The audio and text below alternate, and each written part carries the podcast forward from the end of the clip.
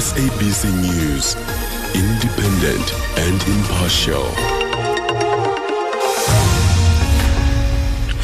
Labour unions at SABC unveils plans for the looming workers' strike and Nelson Mandela Bay granted over a billion rand in grant funding.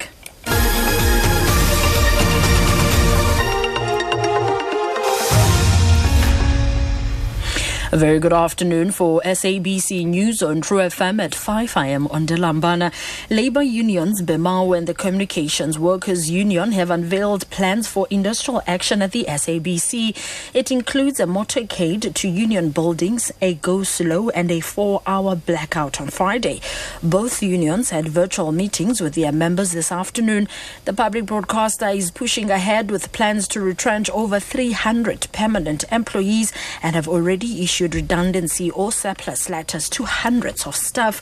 CWU General Secretary Aubrey Tshabalala says the protest action will comply with lockdown regulations and won't put members at risk of contracting the coronavirus. We should be cautious of the, the spread of coronavirus. It will be a motorcade uh, which will leave SABC on Wednesday morning. We'll be driving to union buildings. But when we arrive at the union building, a person will be receiving a memorandum from the presidency, which will be followed by actions such as go slow on Thursday and uh, a massive, massive blackout on Friday between 11 a.m. till 3 p.m. As long as SABC that has not responded positively to our demands, later on in the day will be unfolding program going forward. The National Treasury has released the 1.4 billion rand of grant funding to the Nelson Mandela Metropolitan Municipality. Treasury withheld the funds last year after the municipality failed to elect a permanent executive mayor, delay in approving budget and appointing unqualified official as acting city manager. DA's Nqaba Bhanga was elected as executive mayor last year. Acting mayoral spokesperson Monet Stein. This funding is earmarked for, amongst others, urban settlement development, financial management, infrastructure skills development, integrated city development, the public transport network, and the expanded public works program. We will ensure that previously marginalized communities, such as the northern areas, Uitenhage and Despatch, will get the care and services they deserve. Head of the World Health Organization, Tedros Adhanom Ghebreyesus, says the world is on the verge of a catastrophic moral failure over the way COVID vaccines are being distributed. There are concerns that vaccine doses are being procured in large amounts by wealthier countries to the detriment of poorer nations.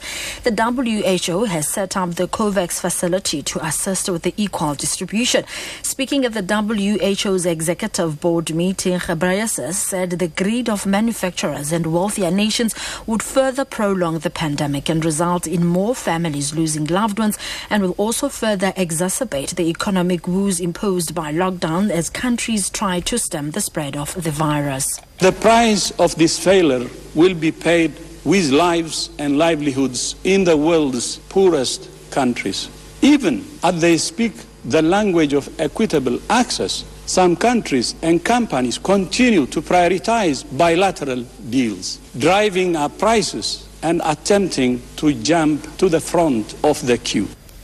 Meanwhile, Health Minister Dr. Zweli Mkhize says government will be ramping up information programs to inform the public on the vaccines being procured as well as the inoculation stages.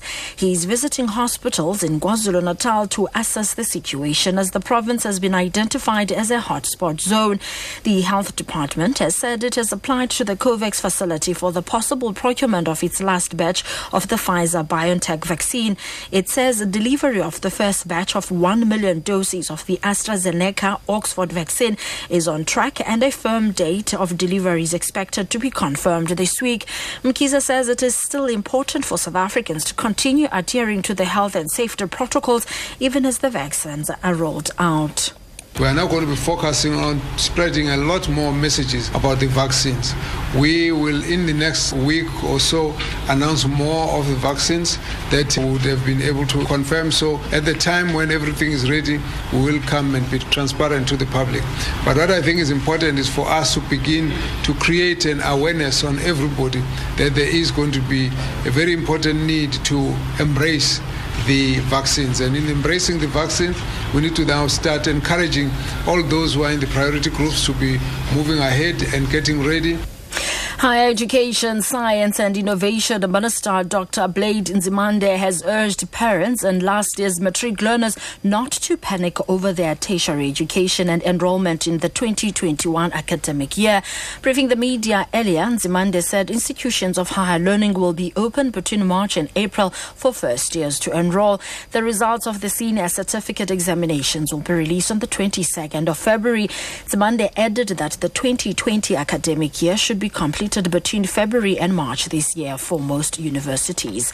Before we recap, as a quick look on the markets, the rand is trading at 15 rand 28 to the US dollar, 20 rand 71 to pound sterling, and at 18 rand 44 to the euro.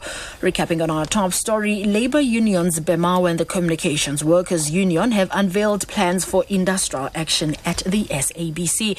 I am Mondela Mbara for SABC News on True FM. More in-depth news at 6 with Gift Nongoto on True News.